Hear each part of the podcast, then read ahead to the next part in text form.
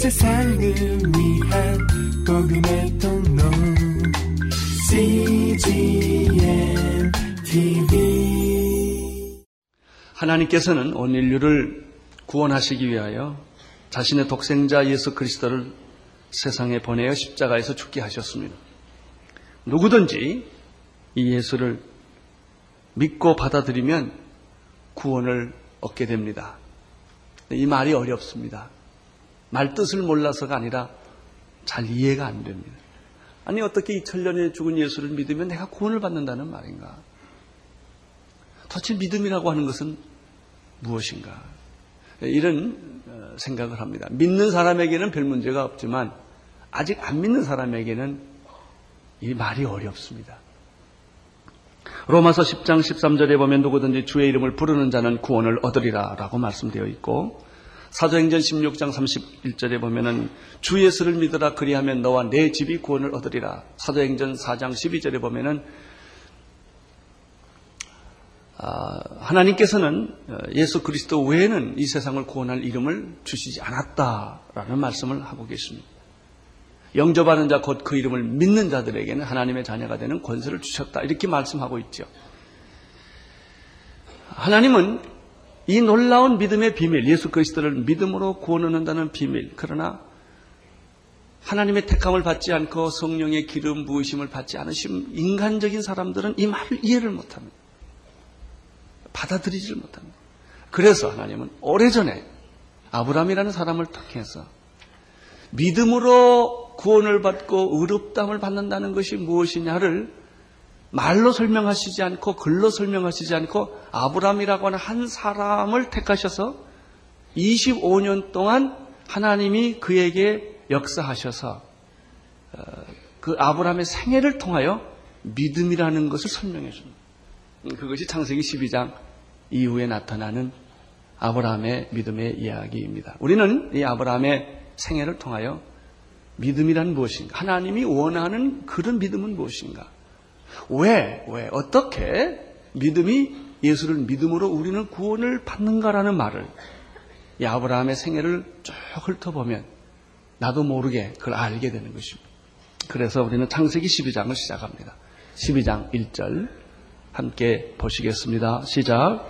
여호와께서 아브라함에게 이르시되 너는 너의 본토 친척 아비의 집을 떠나 내가 내게 지시할 땅으로 가라. 22장 이후에 아브라함의 생애에 통해서 나타나는 것은 믿음의 한 작은 시작을 보여줍니다. 다 보여주지는 못합니다. 그러나 우리는 아브라함의 생애를 통하여 어떻게 하나님이 아브라함에게 믿음을 주셔서 믿음의 사람으로 만들어가는가 하는 그 과정을 보게 될 것입니다. 왜냐하면 아브라함은 처음부터 믿음이 없는 사람이었기 때문입니다. 믿음이 없는 사람, 하나님을 모르는 사람에게 하나님이 찾아가 주셔서 아브라함에게 믿음을 주십니다. 그러니까 아브라함은 얼마나 많이 실패했겠어요? 얼마나 실수를 했겠습니까? 얼마나 많은 좌절을 했겠습니까? 믿음을 갖기 위해서. 그 실패, 실수, 좌절이 여러분이 경험한 것이고 내가 경험하는 거예요. 그럼에도 불구하고 아브라함 같은 보통 사람, 믿음이 없는 사람이라 할지라도 하나님이 택하셔서 믿음의 조상까지 영광스럽게 예수 그리스도의 비밀을 깨닫는데 자리까지 가게 해 주십니다. 그 시작이 1절이에요.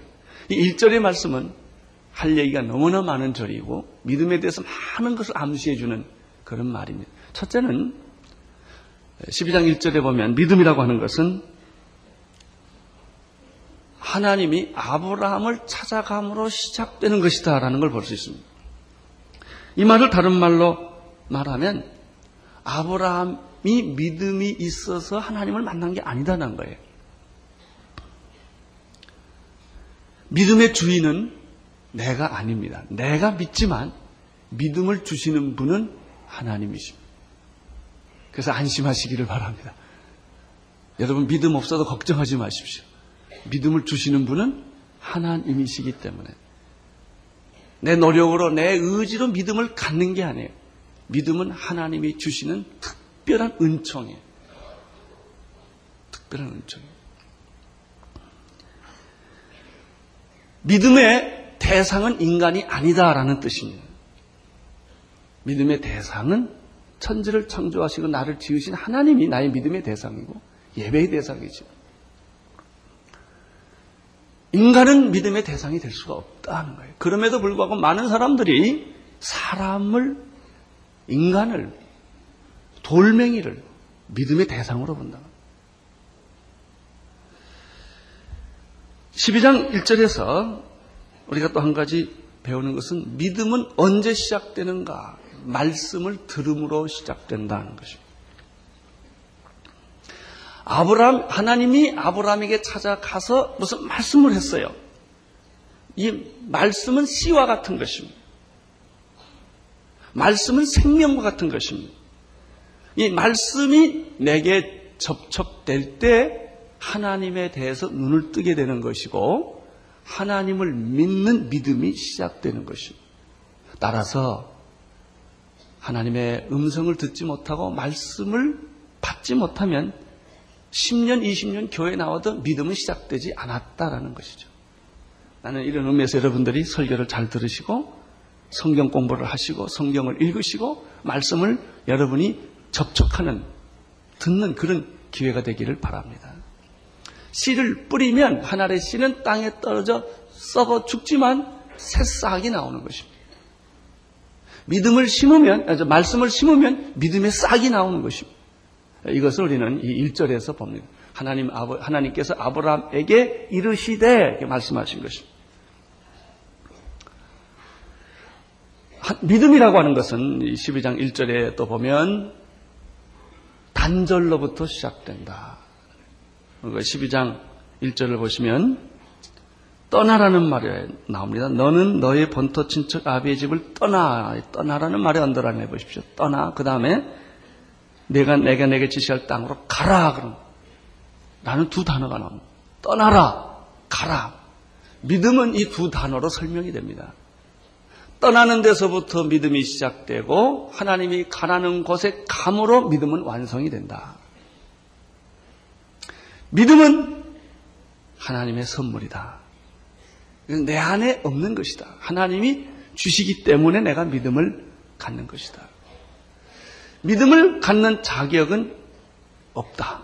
자격이 있어서 믿음을 받는 게 아니고 믿음이 없지만 하나님이 믿음이 있으시기 때문에 나에게 그 믿음을 주셔서 처음에는 실수하고 실패하고 좌절하고 넘어지고 하지만 마치 어린아이가 잘하는 것처럼 그러면서 하나님이 마지막에는 하나님이 원하는 믿음까지 우리를 가게 하는 것이다. 하나님이 원하는 믿음이란 마지막에 예수 그리스도를 만나고 보게 하는데 믿음의 목표가 있다. 그래서 아브라함도요, 75세 부름을 받아가지고 그가 믿음의 크라이막스 때는 누구를 죽여야 되냐면 자기 아들을 죽여야 돼요. 포기하지 않으면 믿음은 안 생겨요. 단절하지 않으면 믿음은 안 생겨요. 그런 과정을 아, 갈대아 우르를 떠나지 않으면 믿음은 시작하지 않아요. 이게 믿음의 세계입니다. 자기 아들을 그 청소년 된 자기 아들을 그렇게 사랑스럽고 예쁘고 백세 난 어, 자기 아들을 자기 손으로 찔러 죽이려는 결단이 없으면 믿음이 안 생겨요. 그러나 하나님은 그 아들을 죽이게 하지 않는다.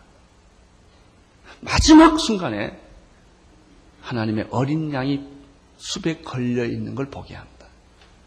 아브라함 당시에는 예수라든지 십자가라든지 이런 말은 몰랐어요. 그러나 그 개념은 알았어요.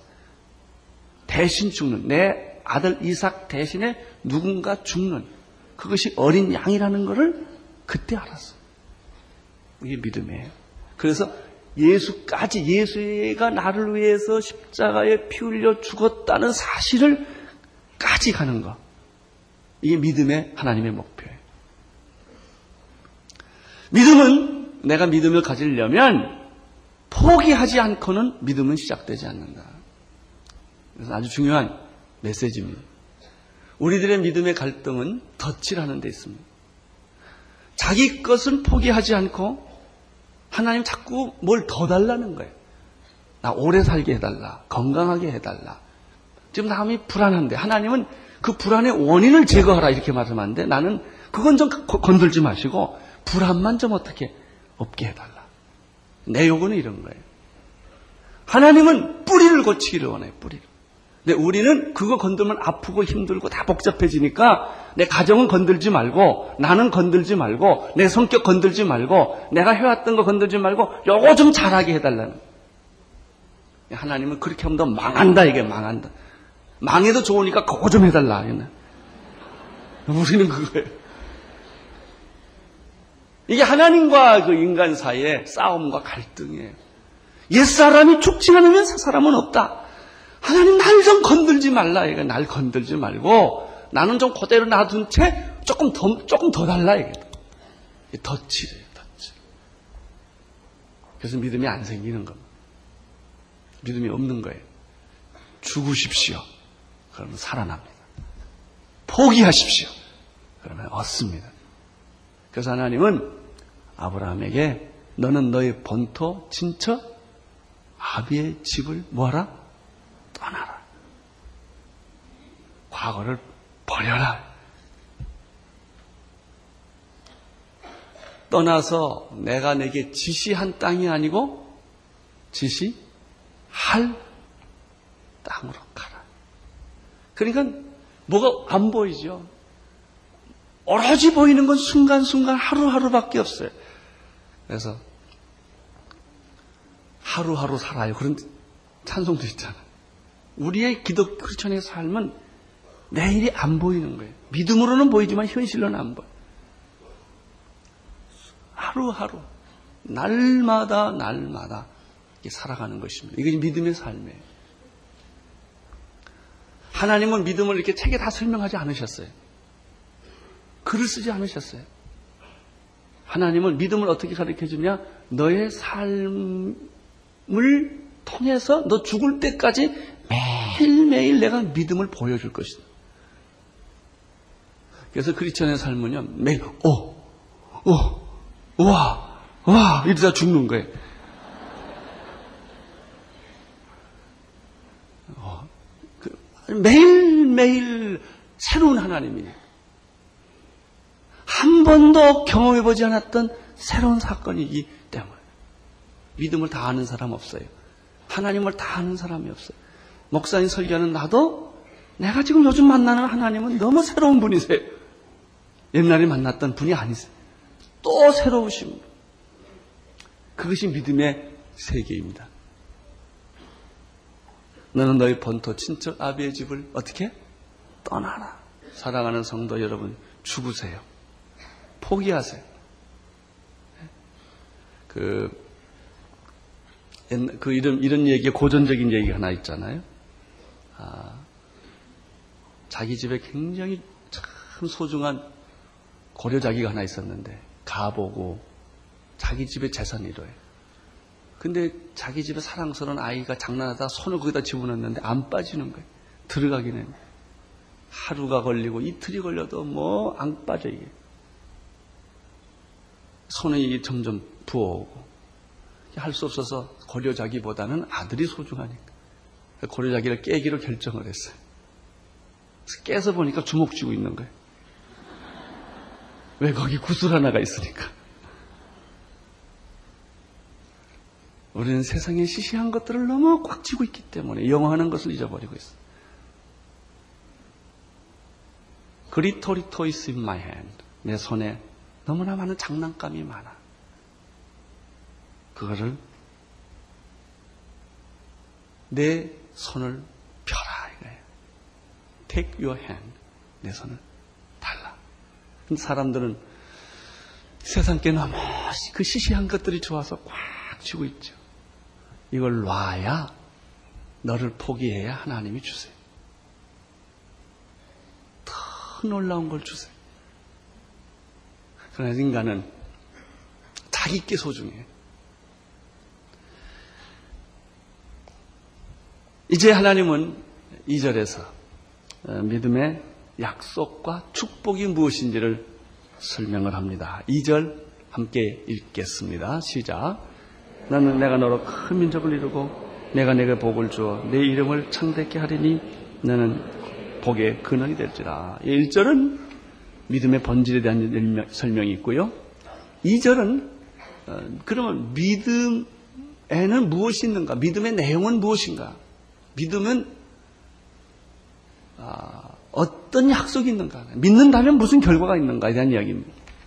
여러분, 하나님께서 주시는 믿음에는 약속이 있습니다. 그리고 그 약속이 축복입니다. 약속이 만약 없다면 성취가 어찌 있겠습니까? 약속이 있으니까 성취가 있죠.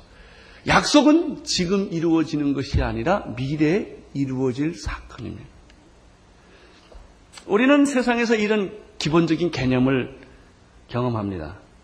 어떤 사람이 그 말이 사실이라는 것을 어, 확인하기 위하여 여러 증거를 갖다 대죠. 학자들은 글을 쓰면 풋노트를 답니다. 이, 것은 그냥 어디서 뭐 주소 들은 얘기가 아니다. 이건 이런 근거가 있는 얘기다라는 얘기를 뭐 무슨 책에서 인용하고 무슨 책에서 인용하고 그렇게 그 학자들 보면은 그 논문에는 언제나 풋노트가 있습니다. 그것이 사실이라는 걸 증거하는 것이죠. 과학자들은 어떤 가설을 만들 때 그것이 과학적 사실이라는 증명의 과정을 붙여야 합니다. 뭐 거기까지 갈 거 없고 집계약에도 계약서 씁니다. 그래서 하도 요즘은 말을 안 믿으니까 농기를 갖다 대고 이렇게 이게 하도 뒤에 가서 거짓말 하니까 뭐 이러기도 합니다. 이게 이제 약속 약속이 있기 때문에 이행을 어, 움직이는 것입니다. 어, 은행에서 돈을 얻으려도 담보를 제공합니다. 약속과 보장이 없다면 아무도 믿으려고 하지 않고 투자하지 하려 하지를 않을 것입니다. 해외에 있는 많은 기업가들이 한국에 지금 돈을 투자하지 않으려는 것은 미래가 불안하기 때문에 약속이 없기 때문에 이 약속이 이렇게 중요한 것입니다. 믿음은 믿음은 바라는 것들의 실상이요 보이지 않는 것의 증거입니다. 믿음은 현재 내 손 안에 있는 게 아니에요. 미래에 이루어질 일들이죠. 그러나 그 믿음에 약속이 없다면 우리는 믿기가 어려울 거예요. 하나님께서 그래서 약속을 하십니다. 그 약속은 지금 이루어진 것은 아니지만 믿음에는 뭐가 있다? 약속이 있다. 믿음에는 뭐가 있다? 축복이 있다는 것입니다. 2절에는 어떤 약속이 있는가? 세 가지가 있습니다. 첫째는 내가 너로 큰 민족을 이루어 주겠다라는 약속입니다. 그런 축복입니다. 두 번째는 내게 복을 주어 내 이름을 창대케 하겠다는 약속과 축복입니다. 세 번째는 너는 복의 근원이 될 것이라는 약속입니다. 이런 일들이 다 현실적으로 이루어지지 않는 일이죠. 미래에 이루어질 약속이에요. 그 약속을 바라보고 약속을 믿는 것이 믿음이에요. 예수 그리스도를 믿으면 구원을 얻는다. 예수 그리스도를 얻으면 하나님의 자녀가 된다. 천국 간다. 이거 다 약속이에요, 약속. 그래서 아브라함이 하나님을 믿음으로 의를 의롭다 여긴 것처럼 이 믿음의 모범 모델을 지금 하나님이 아브라함에게 경험을 시키는 거예요. 실패를 통하여. 이것은 먼 훗날 내가 전 인류를 구원할 아들 예수 그리스도를 세상에 보내 십자가 못 박혀 죽을 테인데 어떻게 그 예수 그리스도의 십자가의 죽음이 나의 구원이 될 수 있을 것인가? 누구든지 이러한 사실을 아브라함처럼 믿으면 믿으면 너는 구원을 얻게 될 것이다. 이 약속은 반드시 이루어지는 것이다. 라는 것을 보여주기 위하여 지금 아브라함을 하나님이 택하셔서 한 생애에 그 믿음의 비밀들을 보여주게 되는 것입니다. 여러분들이 만약에 아브라함의 생애에 믿음이 생기는 과정을 면밀하게 추적하고 과정을 겪게 된다면 22장에서 아브라함의 생애가 크라이막스에 올 때 여러분 아, 이게 믿음이구나. 내가 예수를 믿어서 구원받는다는 것이 이렇게 확실한 거구나. 라는 것을 여러분이 알게 될 거예요.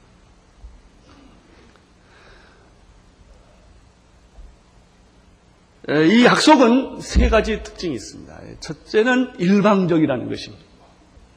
뭐 아브라함이 요구했거나 요청해서 주신 게 아니고 하나님이 아브라함을 택한 것도 일방적이고 하나님이 아브라함에게 떠나라고 말씀하는 것도 의논해서 한 게 아니고 일방적이고 내가 그렇게 믿음을 수- 그 순종하면 믿음은 순종에서 시작되는 것인데 순종하면 내가 이러한 약속을 보장해 주마 개런티하마 그 이런 약속은 너에게 축복이 될 것이다라는 약속과 축복을 해 주시는데 이게 다 일방적입니다. 일방. 하나님의 은혜는 일방적이에요. 불가항력적입니다. 여러분에게 하나님이 일방적으로 밀어붙이는 거예요. 여러분의 조건을 따지고 여러분의 형편을 따지고 여러분의 말을 듣고 했다면 구원받을 사람이 하나도 없어요. 여러분의 믿음이 생길 때까지 하나님이 기다린다면 하나님의 수염은 한참 길어졌을 거예요. 왜?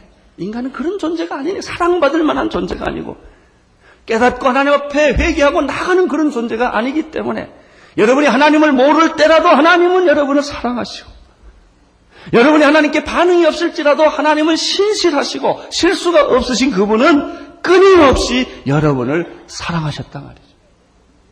지금까지. 그래서 이 약속은 일방적이라는 사실을 우리는 알게 됩니다. 또 한 가지 하나님이 주신 믿음의 약속은 상상하기가 어렵다는 거예요. 너무나 너무나 인간의 경험으로는 이해할 수 없는 엄청난 약속을 주신 거예요. 내가 여러분들이 매덕 주겠다면 이해할 거예요. 그러나 천억을 주겠다 그러면 여러분 그 개념이 안 올 거예요. 그렇잖아요. 이건 내가 늘 일상생활에 쓰는 개념이 아니기 때문에 그래요. 상상할 수 없는 개념이기 때문에 개인의 삶에 있어서 마찬가지죠. 왜 믿음을 우리가 받아들이기 어렵냐면 그 약속이 너무나 큰 것이기 때문에 너무나 엄청난 것이기 때문에 그렇습니다. 아, 예수를 믿으면 하나님의 자녀가 된다는 것은 너무나 엄청난 거예요. 내게 천국을 주겠다는 것도 너무나 엄청난 거예요. 이게 너무나 엄청나기 때문에 실감이 안 되고 잘 못 믿게 되는 것이죠. 요즘 백화점 보니까 경품들을 주는데 어, 우리 교인이 하는 백화점 보니까 자동차 일곱 대 마티스를 내놨더라. 요즘 뭐 아파트 내놓고 막 그런다고 하더라고요. 근데 그거를 타는 건 이해가 돼. 재수가 좋으면 아무튼 걸려가지고 그걸 탄다. 우리 교회 저기 저 샤이닝 그로리에서 일하시는 자매님 하나가 마티스 차를 하나 탔어요. 너무 다들 놀랐어요. 갑자기 우리 교인 자매 얼굴이 크게 나오고 당선이 됐어요. 로또 복권, 복권 말이에요. 복권으로 일확천금 얻는 건 이해가 돼요. 그 신문에도 가끔 나죠. 그러나 하나님이 약속한 건 이해가 안 돼요. 너무 커서 그런 로또나 그런 복권이나 이런 게 아니기 때문에. 근데 이것을 공짜로 준다는 거예요. 그러니까 더 안 믿어져요. 믿기만 하면 준다니까 잘안 믿어져요.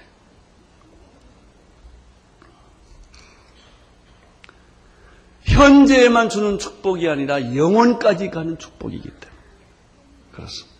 내가 너로 큰 민족을 이루게 하겠고 아직 아기도 없는데 내 자식 자손이 하늘의 별처럼 바다의 모래알처럼 있게 될 것이고 너는 복을 받아서 내 이름이 온 인류에 두고두고 내 이름이 갈 것이고 너는 복의 근원이 될 것이다. 너를 축복하는 자는 다 축복받고 너를 저주하는 사람 다 망할 것이고 아 이게, 이게 이해가 됩니까? 예, 두 가지 두 번 세 번째는 하나님이 그 하신 약속은 반드시 지켜진다는 것입니다. 이게 특징이에요. 사람이 한 약속은 변하거나 바뀌거나 세월이 흐르면 약화되는 것인데 하나님의 약속은 세월이 갈수록 분명해진다. 나는 잊어버렸을지라도 하나님은 잊지 않으신다는 거예요. 그래서 반드시 그 약속은 지키신다는 특징이 이 하나님이 하시는 약속 가운데 있습니다. 이제 하나님께서 아브라함에게 갈대아 우르에 사는 보통 평범한 한 사람, 별로 특징이 있거나 특별한 뭐 영웅도 아닌 그런 사람에게 하나님은 찾아가 주셔서 내가 너 아들을 삼겠다. 내가 너를 택하겠다. 내가 너를 축복의 기원으로 만들겠다. 믿음의 조상으로 만들겠다. 라고 시작을 하셨어요. 세 가지 약속을 조금 더 깊이 생각해 보겠습니다. 첫 번째 하신 믿음의 약속은 내가 너로 큰 민족을 이루어 주겠다는 것입니다. 역사는 수없이 변합니다. 한 문명은 태어나고 한 문명은 사라집니다. 한 국가는 탄생하고 한 국가는 사라집니다. 한 민족은 역사 후에 태어났다가 영원하지 않습니다. 그 민족은 곧 없어지게 됩니다. 그것이 로마 문화요, 헬라 문화요, 그것이 이집트 문화요, 그것이 모든 역사 고대에 있었던 다 문화들은 다 사라지고 말았습니다. 그렇게 한 세대를 영웅이 지배했고, 한 민족이 지배했고, 한 국가가 지배했고, 영원히 갈 것 같았지만 다 사라졌습니다. 지금 있는 나라들도 언젠가는 다 사라지게 될 것입니다. 국가는 영원하지 않습니다. 민족도 영원하지 않습니다. 문명도 영원하지 않습니다. 2조 500년, 고려, 신라, 중국의 모든 청나라, 뭐, 무슨, 뭐, 이런 모든 존은 지금 다 없어지고 만 것입니다. 그런데 하나님께서 한 민족을 큰 민족으로, 영원한 민족으로, 역사가 끝날 때까지 그 민족을 영원한 민족으로 축복해 주겠다고 하니까 이게 얼마나 놀라운 축복입니까? 이 하나님이 넌 내가 너로 네 자신 날 거고 너 자손으로 한 민족이 생길 것이고 그 민족은 크고 영원할 것이다 이런 축복이에요. 그렇습니다. 우리는 이 민족을 가리켜 이스라엘이라고 말합니다. 그래서 이스라엘 민족은 로마와 달리 지금까지 생존해 있습니다. 그럼 이스라엘 민족이 영원할 거냐? 아니에요. 그 이스라엘 민족 안에서 태어날 메시아, 예수 그리스도, 그분의 나라가 영원하다는 것입니다. 그분의 나라는 하나님 나라까지 간다는 것입니다. 하나님은 메시아를 이 세상에 보내기 위하여 한 민족을 만드십니다. 그 민족을 하나님이 구별하고 선택을 합니다. 그래서 구별된 민족, 선택된 민족이라고 합니다. 그러나 그 민족은 자기 민족에서 메시아가 나올 것을 그 민족은 몰랐습니다. 메시아가 태어났을 때 그 민족은 메시아를 죽였습니다. 그렇지만 하나님의 약속은 이루어지고 있는 것입니다. 내가 너로 뭘 이루겠고 큰 민족을 이루겠고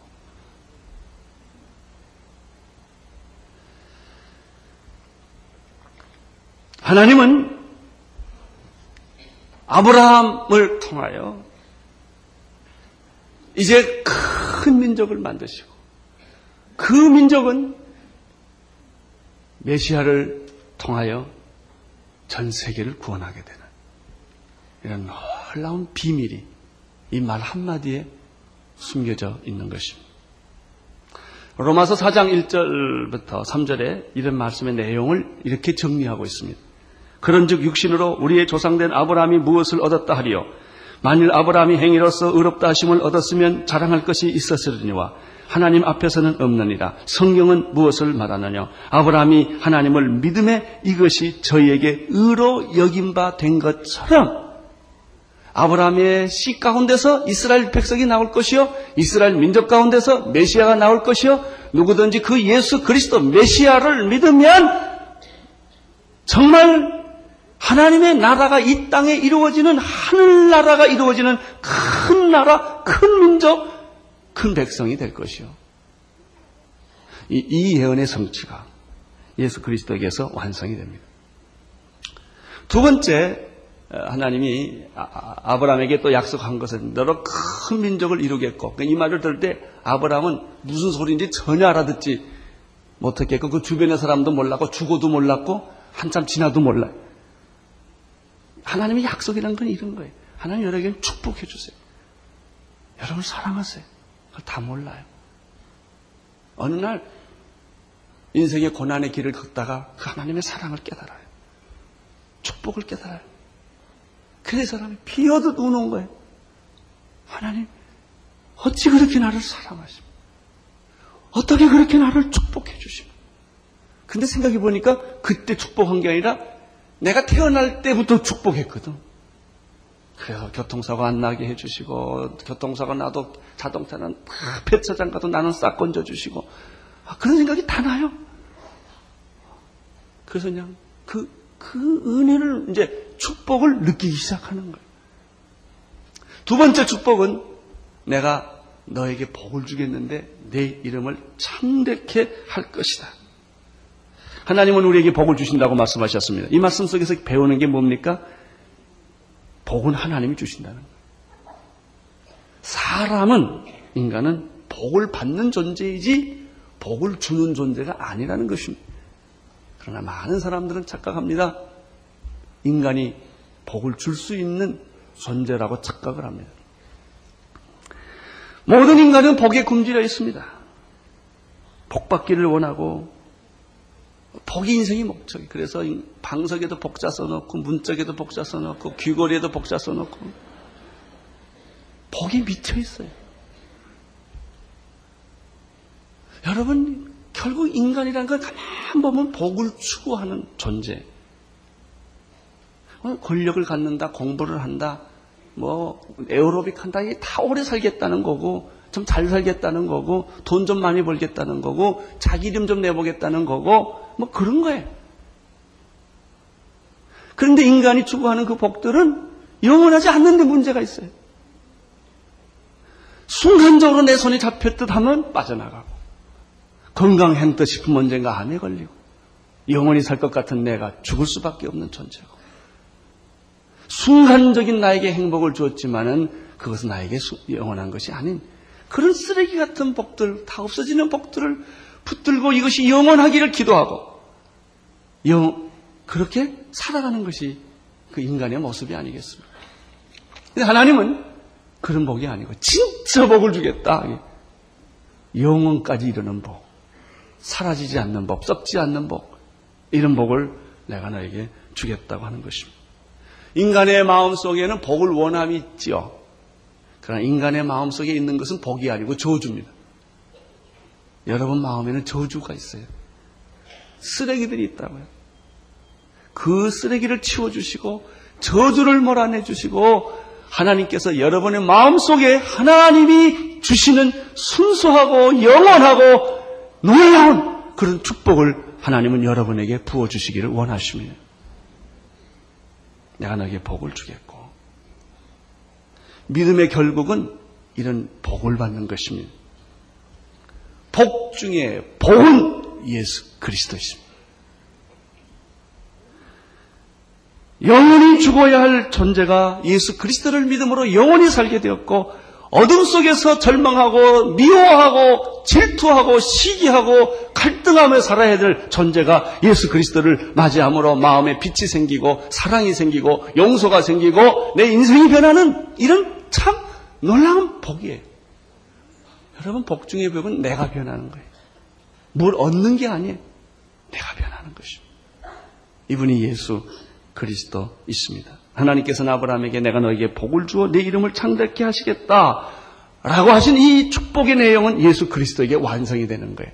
아브라함을 통하여 이스라엘 민족을 만드시고 이스라엘 민족을 통하여 그 자손 중에 아브라함과 다윗의 자손 예수 그리스도께서 태어나게 하시고 예수 그리스도로 말미암아 온 인류가 구원을 받고 예수 그리스도로 말미암아 어둠이 변하여 빛이 되고 죽음이 변하여 생명이 되고 미움이 변하여 사랑이 되는 이 놀라운 기적 같은 역사가 내 안에서 이루어질 수 있다는 거예요. 할렐루야. 내가 너에게 복을 주었어. 내 이름을 어떻게 한다고요? 창대케 하리라. 그 민족의 이름이 드러나게 되리라. 이, 내 이름을 창대케 하리라는 말씀은 빌립보서 2장 5절 이하에서 응답이 되는데, 여기 이런 말이 있습니다. 너희 안에 이 마음을 품으라. 곧 그리스도 예수의 마음이니 그는 근본 하나님의 번체시나 하나님과 동등됨을 취할 것으로 여기지 아니하시고 오히려 자기를 비워 종의 형체를 가져 사람들과 같이 되었고 사람의 모양으로 나타나셨음에 자기를 낮추시고 죽기까지 복종하셨으니 그 십자가에 죽으심으라 잘 들으세요. 이름으로 하나님께서 그를 지극히 높여 모든 이름 위에 뛰어난 이름을 주사 하늘에 있는 자들과 땅에 있는 자들과 땅 아래에 있는 자들로 모든 무릎을 예수의 이름에 꿇게 하시고 모든 입으로 예수 그리스도를 주라 시인하여 하나님 아버지께 영광을 돌리게 하셨느니라. 여러분, 예수의 이름보다 더 높은 이름이 어디 있습니까? 이 이름 위에 뛰어난 이름을 주사 그 이름이 온 인류에 널리 퍼지게 할 것이며 모든 입으로 그 이름을 찬양하게 할 것이며 모든 무릎으로 그 이름 앞에 무릎 꿇게 하는 분이 예수 그리스도이십니다. 여러분들이 다른 데 안 가지고 교회 와서 여러분의 입술로 예수를 찬양하고 여러분의 무릎으로 예수께 나가는 이 놀라운 일이 아브라함이 죽은 지금에도 일어나고 있다는 말이죠. 내가 너에게 복을 줘, 내 이름을 창대케 하리라는 말은 아브라함의 이름을 세상에 전파하겠다는 그런 뜻이 아니에요. 이스라엘 민족 자체 하나를 이렇게 하겠다는 것이 아니요. 그 중에 태어난 예수 그리스도. 그 이름은 뛰어난 이름이요, 놀라운 이름이요, 만민에게 선포될 이름이요, 누구든지 그 이름을 믿는 자는 구원을 얻는 이 놀라운 영광을 주는 예언이 여기 있는 거예요. 믿음에는 예언이 있다. 약속이 있다. 이 약속은 반드시 이루어진다. 약속은 반드시 성취된다. 이 약속은 불가능한 일들이다. 인간이 상상할 수 없는 그런 축복들로 가득 찬 그 약속들인데 그 약속들이 어떻게 아브라함의 자손에서 일어날 수가 있겠는가? 어떻게 이스라엘 백성 중에서 이런 일들이 일어날 수 있겠는가? 맨날 팔레스타인에서 싸우고 이러는데 말이죠. 아니 그, 그런 뜻이 아니에요. 아브라함의 자손, 다윗의 자손, 예수 그리스도의 세계라. 여기에서 너희 자손이 이름이 창대케 될 것이요. 위대하게 하게 될 것이다. 이것이 바로 믿음의 약속이에요, 약속. 믿음에는 뭐가 있다? 약속이 있다. 이것은 하나님이 일방적으로 주시는 것이다. 이것은 인간이 복권이나 이런 걸 얻어줄 수 있는 게 아니고 인간의 자기 힘으로는 근본적으로 얻기에 불가능한 그런 약속들이다. 이런 약속들을 예수 그리스도를 통하여 나는 여러 너희들에게 주겠다. 그 이름은 온 세상에 퍼지게 될 것이다. 할렐루야. 여러분, 우리에게는 이런 믿음의 개런티, 약속이 있는 거예요. 보장, 보증이 있는 거예요. 그래서 우리는 현실이 아무리 고달프고 어렵고 힘들고 의심이 나고 짜증이 나는 현실이지만 무엇을 바라봄으로 그 약속들을 바라봄으로 그 약속들은 뭐함으로 믿음으로 우리는 이 세상을 이기고 궁극적으로 하나님의 승리와 함께 승리할 줄로 믿습니다.